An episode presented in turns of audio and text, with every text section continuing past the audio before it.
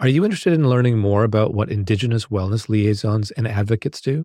Are you considering adding an Indigenous health focused role in your team or your PCN? Yeah, me too. Welcome to Team Up, a podcast where we talk about team based primary care in British Columbia. I'm Sarah, a medical anthropologist and team member in the Innovation Support Unit in the Department of Family Practice at the University of British Columbia.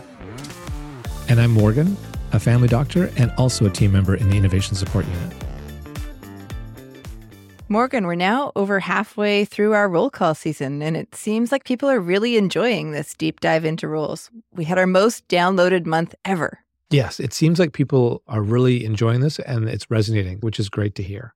Well, I think I was really excited that we're talking about the Indigenous Wellness Liaison role today because in our own team, we're just wrapping up an eight week reflective process focused on different aspects of justice, equity, diversity, and inclusion, what we call JEDI.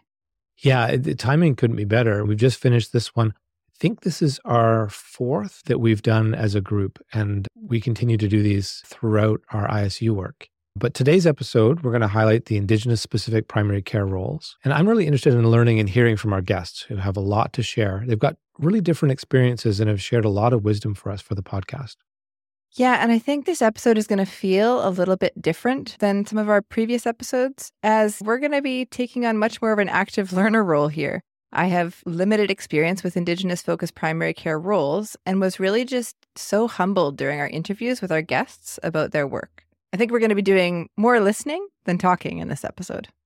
That sounds good. And who are we going to hear from today? So, we spoke with two people for today's episode. First, Gracie Kelly, whose family roots are with the Soowahlie and Haklip First Nations. She's a cultural safety and humility facilitator, educator, and Indigenous advocate who works with the Chilliwack Division of Family Practice as an Indigenous Relations Manager for the PCN. So I'm Gracie Kelly, Indigenous Relations Manager with the Chilliwack Division of Family Practice and also the Primary Care Network region from Boothroyd to Chilliwack, supporting Indigenous communities. So, welcome everybody. I'm on the traditional territory of the Soowahlie community, which is one of the members of the Chilliwack tribe. We also include Métis and Inuit. My role is to support health and wellness integration and really promoting traditional wellness practices, integrating Ministry of Health funding to support the Indigenous communities, also, ensuring both urban and away from home are being taken care of. So, my work is supporting Indigenous, ensuring cultural safety and humility practices have been integrated from the voices of the Indigenous of what they would like to see and change and really promote Indigenous coming into receiving health care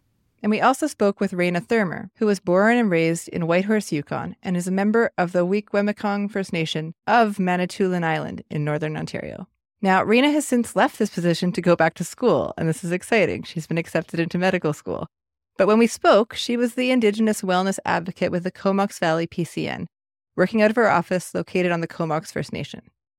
So my name's Reina Nokomis Thurmer. I'm born and raised in Whitehorse, Yukon on the traditional territory of the Kwanlin Dün First Nation and the T'an Council. And I'm currently working for Island Health and the local primary care network as the Indigenous Wellness Advocate. And I'm working on the traditional unceded territory of the Comox First Nation and supporting, I believe it's nine clinics that we have in the valley that are working with the primary care network here so I'm working with those clinics as well as a local health connections clinic. And then also with kind of the greater community here. The scope of the work is quite large. It can be anything from helping someone navigate non insured health benefits or First Nations Health Authority to you know, we get a lot of people reaching out asking for support with helping them find counseling supports, and maybe they don't feel comfortable reaching out to a social worker or a mental health clinician right away. That might feel like a barrier.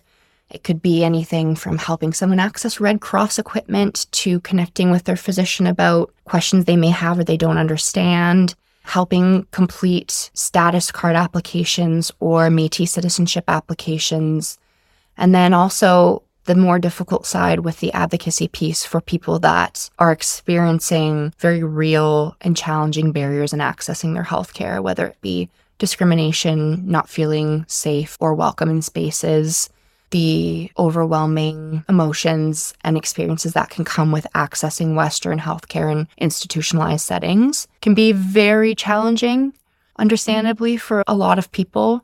And trying to see how we can really integrate culture, cultural competency, traditional learning, traditional supports, traditional medicine, spiritual care into their healthcare and their Western healthcare approach because for a lot of people, that isn't even something they know how to ask for because it's never been offered to them. Now, I want to acknowledge the important work FNHA and many of the people from across the whole system are doing to support all healthcare providers to provide more culturally safe care for Indigenous patients. We'll link to some of these efforts in the show notes for this episode. And today we really wanted to focus in on roles that are created specifically to support Indigenous health and wellness and that are held by Indigenous people within primary care. In my own experience working with different Indigenous support roles, I know they can be quite varied. So, what's the scope for these type of roles, Sarah? What we learned, the scope is really, really broad. As you heard from both Reina and Gracie as they introduced themselves and talked about their work spanning the whole system from supporting individuals to accessing care to embedding kind of cultural safety and humility into care practice to ensuring appropriate consultation with Indigenous communities is happening when care is being designed, and also thinking about how traditional cultural practices of Indigenous nations are considered or included in these broader systems. They also, I think, do a lot of work supporting providers and teams in the learning that needs to happen to create cultural safety in primary care. This is not a role that I see myself solely being able to fill. It is a huge collaboration with the local nations and seeing it also as an opportunity to educate. It's a very interesting balance that this role, I think, specifically plays because I am a part of a primary care network team. I'm a team member in these clinics, in these professional settings, but my role is also there to not only support my team, but also support people that don't feel safe in our team setting. Playing both sides of that role comes with its challenges, but I think that's kind of the point, you know? How can we support from within while also helping our team with that learning journey as well? So these roles are both oriented towards the patient, but also very outward facing too, bridging to community and probably really like multiple communities. And that added layer of supporting the learning journey of our colleagues makes this a really complex role to hold. Now, it reminds me a lot of that social worker role in terms of where it sits in the team. That's so true. You know, that kind of community bridge and anchor sort of idea that we heard in the social work episode. And so much of the work that these roles do is also guided by what individual Indigenous patients and communities need. And I think something really foundational to these types of roles is the depth of connection with local Indigenous communities. It's really important that Indigenous teachings or perspectives don't sit in a square box or in a colonial structure. It really is that evolving circle of communication within Indigenous to kind of come back. I may share some ideas of what it is that I'm planning or a conversation that a Indigenous health rep has identified and then network back with traditional wellness mentors that I have. I have one so far that offers traditional wellness practices within the sacred space room. I also have a very important team of a traditional teachings advisory, the small group of indigenous reps and or people supporting indigenous within our region. These people I'm very honored to share and network and hear guidance, hear thoughtful words of how to continue on with the work in a good way. And what really stood out to me from what Gracie said here is this strong sense of responsibility to how they approach care, meeting every patient at whatever point they're at to ensure that they feel safe, and that this is grounded in an understanding of history and past experiences with care, which, you know, have often been traumatic, culturally unsafe, racist, and potentially even resulting in further harm. Sarah, the view into this is it's not just patient centric, but then it becomes patient and community and nation centric. And so there's this whole systems approach to what they're thinking about in their work. And this sort of echoes from the In Plain Sight report, the widespread systemic racism that has been faced by Indigenous peoples in BC across the healthcare system. So it's great to see these roles thinking about many of those aspects. And we'll put a link to those resources and the In Plain Sight report into the show notes as well. And I think what these rules are doing is they're really helping to ensure that Indigenous people can access care that understands history and works to provide really greater safety and care. Gracie shared an example of an individual who was really reluctant to seek care and through her encouragement was able to kind of find that space where she could access care safely. I can share an example of somebody who was a little bit reluctant into receiving health care. And then I shared with them how there are many foundation training and ongoing cultural safety training. And I shared that please bring any concerns that you have. And here's my card. And if there's a challenge that comes up, please just let me know. And so with her knowing that there's been so much change throughout all of the health agencies. She went to her appointment, she said, with new perspective, new thinking. And she said, from the very beginning, from the MOA approach with the questions to the care of the health professional, she said, I now continue to return and I now continue to share that we are safe and that it's okay to go now to get health care. Reina has a story about providing more ways to access care and patients may not be comfortable in a clinic setting. So I am able to travel between the clinics as needed based on bookings, but also based on preference for the clientele that we work with. It is really great to offer virtual over the phone or at my office at the Comox First Nation, recognizing that clinic spaces may be an area where they require support or feel uncomfortable accessing it sometimes. So giving them other options to meet and convene has been really great. And I am finding that when presented with the option to meet outside of clinic, a lot of people are choosing that option. We all need to consider how clinics can actually be structural barriers to care and also critical to think about our relationships. And I think Indigenous support workers actively build trust through the relationship building that they do. And this is true as I was reflecting both that individual and across the whole system. You know, Morgan, this really reminds me of something that happened to me early on in my research career. I was working with the Council of Yukon First Nations and gathering some feedback around access to care and what the challenges were for community members. And hearing a story about, you know, they'd built this new health center. It was super shiny, it had all the things, and nobody was coming and going out and connecting with community and realizing it was a very medical building. You walked in and there was a plexiglass sheet that separated the MOA sitting at the front desk mm-hmm. from the waiting room. There was like all of these barriers that were actually very real. And there was a whole bunch of cultural reasons why people were just really feeling unsafe. And then it was so wonderful to see what kind of small changes they were able to make to this clinical setting to make it feel le- less clinical, to make it more mm-hmm. accessible, mm-hmm. to really intentionally think about what are those cultural barriers and then work on dismantling them. Small changes can have a big difference.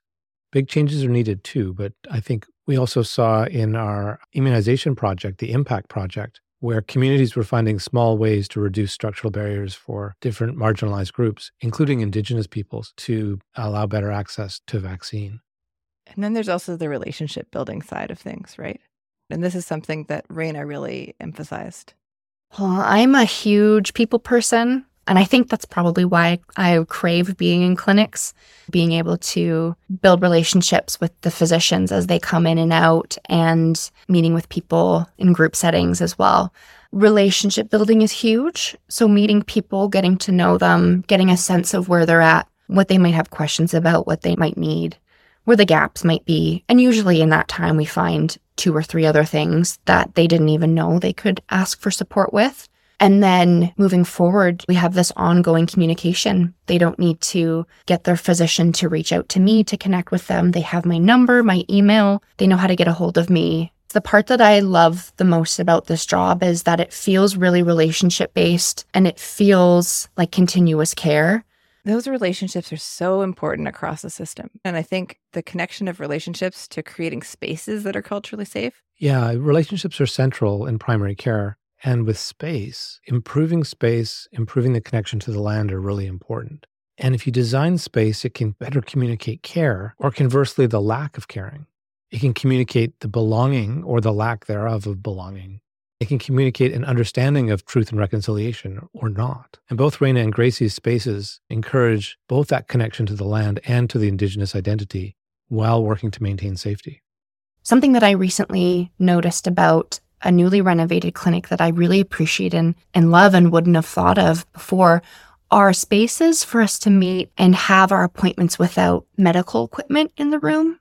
It really changes the mood of the appointment and it makes it feel less clinical. It makes it feel maybe less intimidating or scary for people that have those challenges accessing healthcare.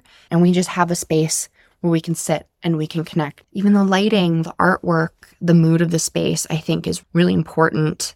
But I would have never thought about that until I had access to a space that allowed me to just have those appointments and I think, you know, those little things like the artwork, the mood, it's so important to think about the full impact of how those small changes can really influence how people feel in a space. Gracie's also been instrumental in the creation of a sacred space in a new primary care clinic in Chilliwack, which opened in May of 2022. So the Chilliwack and Fraser Health Rural Primary Care Center, Momi Ie Telout, which means helping one another, has a specific focus on coordinated and culturally safe primary care, including traditional wellness mentors. In the beginning, when I came on board, there was announcement of this new building, and they said, Gracie, can you create a cultural teachings for us? I actually went in front of the building to help give me a little bit of a vision, and from there, creating a cultural considerations document and what they shared was we have space for a sacred space room in the building. And this is a design we have that has been vetted. This is what a sacred space we would like it to be a vision of. So when you walk in the building, it's public and open to anybody who would like to come in. Within this sacred space room is a beautiful vent, and the vent is to assist with providing smudging so there'd be no problems with the air system. So we just close the doors and turn on the vent and do some holistic teachings with the sacred space room it's also very inviting because we have boxes of archaeology artifacts can be put in these display windows and there will be a map of the 22 communities showcasing them along the Fraser River. Throughout the whole building, we have some indigenous artwork Fred Meyerink did some amazing photography, and in the entrance, he has pictures of Indigenous. The theme of these pictures are all talking together and it's just it's just beautiful work. And there's beautiful images of the fraser river and the mountains the waters and um, so it's just such a welcoming space. People are in awe when they come in and it just really encourages that cultural identity the connection to the land on how we really want it to be highlighted we're fortunate to have Chief Angie George Bailey of Aitchelitz First Nations participate in the blessing of the grounds before anything started. Very, very important following cultural teachings to do that. Laura Wheelick, our special elder and community advisor, and a very wonderful mentor who also assisted with the Halkomelem language. So we, we all gathered together and did the ground blessing and also ensured of, you know, when these names of these rooms were incorporated, that they were really well identified to the people that are going to be using these rooms. So ensuring that all cultural aspects were taken care of.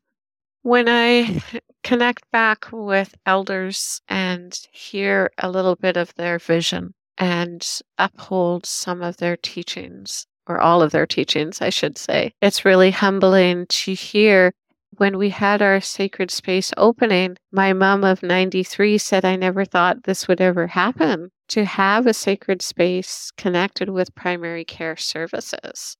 It was really blessed to hear those words and see Indigenous elders come into the room and be welcomed, be appreciative that this exists.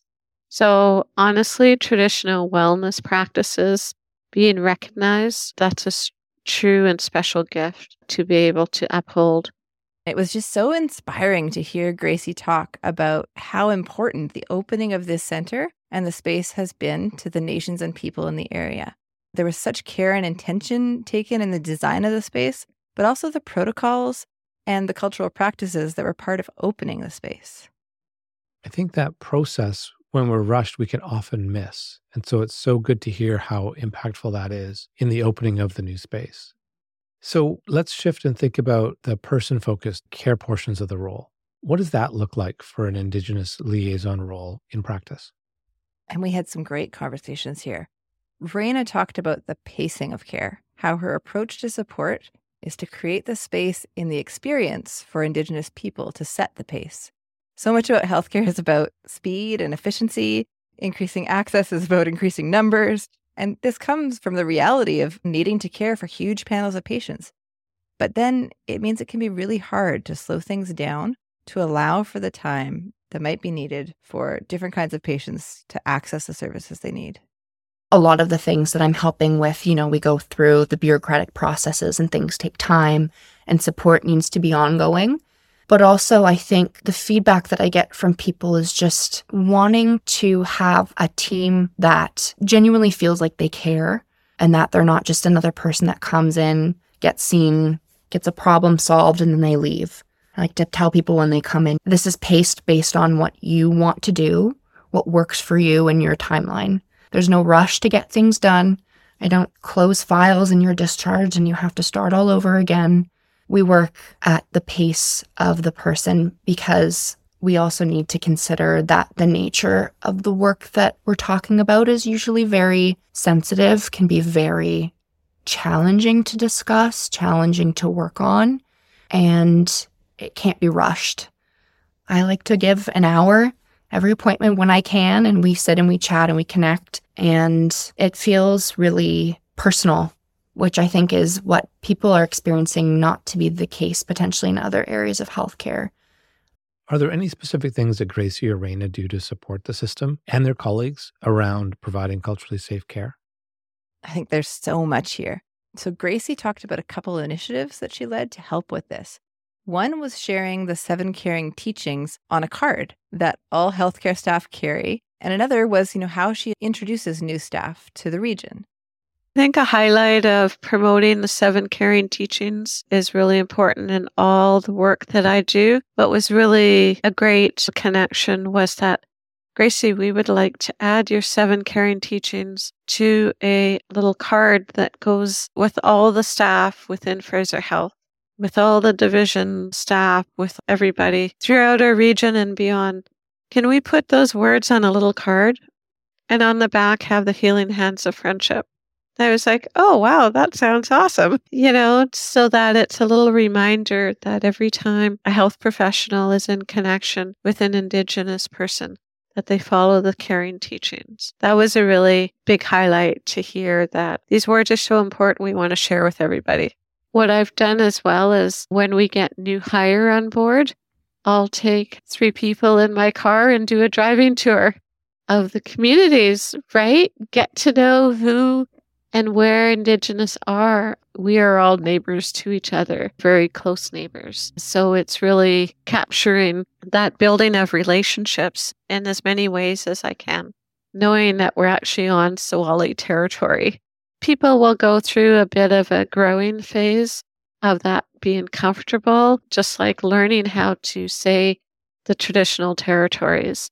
I'm not sure how to say the words of the communities. And then I'll say, I had a challenge in first starting to learn the words of the Nlaka'pamux in the Fraser Canyon communities. So I too had to go through that learning process and continue to practice. My mom says we all learn from each other and just kind of hold each other up the best way we can and ensuring that these respectful teachings are offered I really appreciate Gracie's approach to taking new hires out to see the lands of those communities. I wish I had done that when I moved here. It definitely connects you to the place and it helps moving beyond that sort of intellectual knowledge about the different Indigenous communities and then understanding the landscape and the geography, which is so important. And I think when you're living in the kind of spaces that we get to live in, where the seasons have such a big influence on things like people's mood, you really start to appreciate the environment in a different way when you have opportunities to learn from people like Gracie. Sarah, with the breadth, what are some of the trickier parts of these roles? What did we hear were some of the challenges? There's been some really important learning that these roles have come across as they've taken shape in the PCNs. These roles are new, they didn't exist two years ago, even. Reina shared how to navigate things like sharing in an EMR, how data is collected, stored, and shared is complicated by the fact that EMRs are not built with Indigenous people in mind what this year has been is trying to establish the uniqueness of this role and what that looks like. Because when I'm charting in the electronic medical records of all these clinics, and this role is new and there's no procedure of how even charting goes, it's so easy to fit into the way that social work is charting, the different ways notes are being taken, what's being included in those notes. And if I'm just coming in and following suit and doing those things, what is the uniqueness of this role? What is the extra piece that's being provided if I'm simply just doing that? So, being sure to include in my notes things that maybe aren't normal social work notes. You know, I include cultural pieces. I make sure their status number is listed in their top information at the header, and there's no space for a status number in a lot of those electronic medical records, which is huge because that should be utilized all the time. And without it being there, often it's overlooked or people even forget to consider it. So maybe my notes are a bit longer than social work notes because I'm including cultural pieces, but also the catch 22 is having to rewrite my notes and tailoring them to choose what is appropriate. If I have someone who has a difficult relationship with their physician, issues with accessing healthcare. The last thing I want to do is include something in my notes that could impact the relationship with their physician, impact how they feel about coming into the space. So, trying to be very clear with the people that I work with, saying, I do chart in the medical record notes of your doctor. We will include whatever is important for them to know and what you would like for them to know. There's so much uniqueness between the various communities, groups, and nations. I mean, just from a resourcing perspective alone, the differing amounts of resource and therefore access can vary so much. And it's not well known across the system how variable it is, even within one larger community or part of a region. Reina has been working through some of these system complexities as they create these challenging situations for access to care. Being from the Yukon, a lot of the culture and knowledge that I know is very Yukon First Nation community specific. And a lot of this year, moving here and being new to the valley, I have to include that time for me to know the community as well. I find that if you're doing this work, it's really important to not just set up shop and get to work because the people that are accessing the care have been impacted by the unique specifics to their community, but also wanting to acknowledge that a lot of people we work with are also similar to me and they're new to the valley, they're new to the area. There can sometimes be a gap in understanding the resources that people can access. I find that there seems to be a lot of blanket statement or blanket understanding of resources and what people can access, and maybe not acknowledging or seeing the uniqueness of every community. For example, if someone is from a northern community and they have, as opposed to a status number, it's called an N number, and physicians refer them to First Nations Health Authority for coverage. I had a patient who was submitting reimbursement for prescription or glasses and was submitted to First Nations Health Authority, sent back, not approved. They have an N number, which means they have to access non insured health benefits. But that wasn't known, so we submitted to non insured health benefits. It bounced back because non insured health benefits saw them as a BC resident, said that what they were seeking reimbursement for was covered. BC Healthcare doesn't cover that, so we had to resubmit it again and we have this elder sitting waiting for reimbursement for four months. And so those are the things, the barriers, the gaps. And this person living in a remote area without access to an email address, a fax machine, it's things I see all the time where people are just falling through the cracks because there's these little things that are being missed. I really think this is an important reminder for all of us. There are systems behind the scenes that are making potentially dangerous decisions based on assumptions about eligibility. And we know that Indigenous people accessing healthcare in BC come from so many different backgrounds. And these layers of bureaucracy, Sarah, I mean, they're provincial, they're federal, they're local. It all slows down and impedes access to care. So there's a very valuable navigation component here, too, that the Indigenous workers are often doing. And that navigation piece just comes up time and again, right? Additional supports, anything that can help a patient navigate the system has so much value. But I think, particularly for Indigenous patients, that navigation support, because there's additional systems that they're navigating, is just so important. We also talked a bit about how these roles might connect with other roles in teams. And Reina had this to say. There are many instances where if one of the social workers shares a client or a patient that I'm also working with, we will meet together if the client is interested and we can do a collaborative appointment. I've had appointments where it's myself, the patient, and their family doctor in the room, and we're talking together. And I have people that I work with that maybe struggle a bit with their relationship with their physician, and even to just have me on the phone listening. I don't even say anything. They just know that there's a support there. And it feels like with this broad open role and having access to the other primary care network team members, being able to reach out to them, get a social worker's perspective, a mental health clinician's perspective, a pharmacist, that team piece has been so essential. I feel so supported in being able to connect with those other professions that have expertise that I don't and we're able to provide, you know, a really well-rounded support network for the people that are reaching out for care, which is a really great feeling. It's so encouraging to know that these supportive roles are becoming more common for patients. And I know it's early days. I've worked with an outreach team a couple of years ago and had the privilege of working with an Indigenous support worker in the team. And that we were able to collaborate to provide more fulsome care was a very large part due to the trust developed through the Indigenous support worker with our clients. His early connection, Sarah, built that trust. And then there was this umbrella of trust that extended across the team. And he was able to bring patients to us or invite us to come out with him. And then that umbrella of trust would allow us to then start building our own relationships with clients and patients. That kind of bridging role, I think, is so important. We also asked Gracie and Reina what advice they would give to PCNs who are considering adding an Indigenous specific wellness focused role. Here's what they had to say. My advice would be acknowledging the need for more support in that area, but also diverse support. And if you're able to access funding for more than one position that is catering towards the Indigenous population in a community, I would say go for it. It would be great to see maybe a Metis individual providing support to Metis people because they experience different circumstances for accessing healthcare than maybe someone who has their status. And for people that have none of those supports due to colonization and issues around getting certification in the Indian Act. But I would say that for my role, there's a huge need.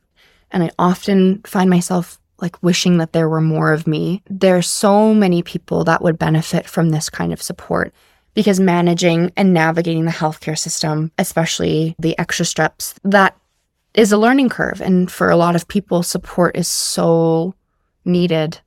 And, you know, someone to remind people that you still can access cultural support and Indigenous support no matter what stage of your exploration of your cultural identity is you know, people that feel maybe that they can't access support because they don't have their status or they're maybe not as cultural or they don't really know how they identify or it feels inappropriate for them to access support.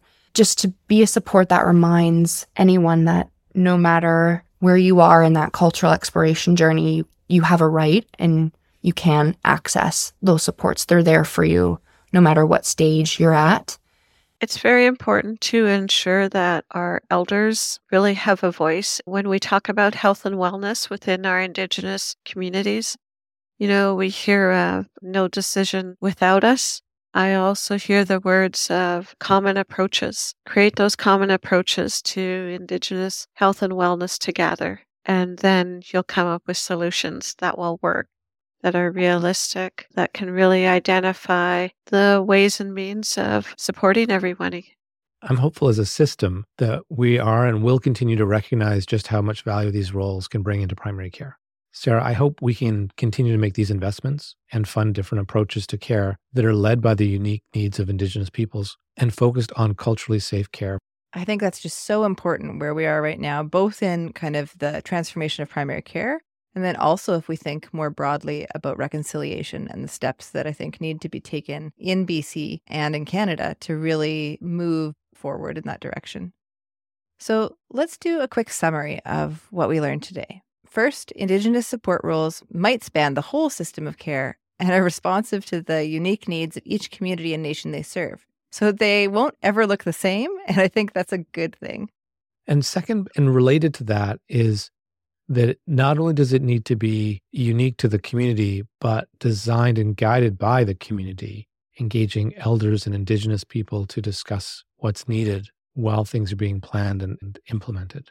And third, I think care practice between Indigenous support roles and patients needs to be grounded in relational care. So people need to have this deep understanding of history, careful consideration of space, to really allow the care processes to unfold with Indigenous patients setting the pace. And if there's a small first thing that a provider can do today, I think it's to listen and ask people's history and listen to what stories are told. So thanks for joining us today on this episode. We'll be back next week when we talk about some primary care unicorns. That sounds exciting, doesn't it? Until then, we'd love to hear from you, so please drop us a line at isu at familymed.ubc.ca with any thoughts about today's episode or what you'd like to see next season. Thanks for listening.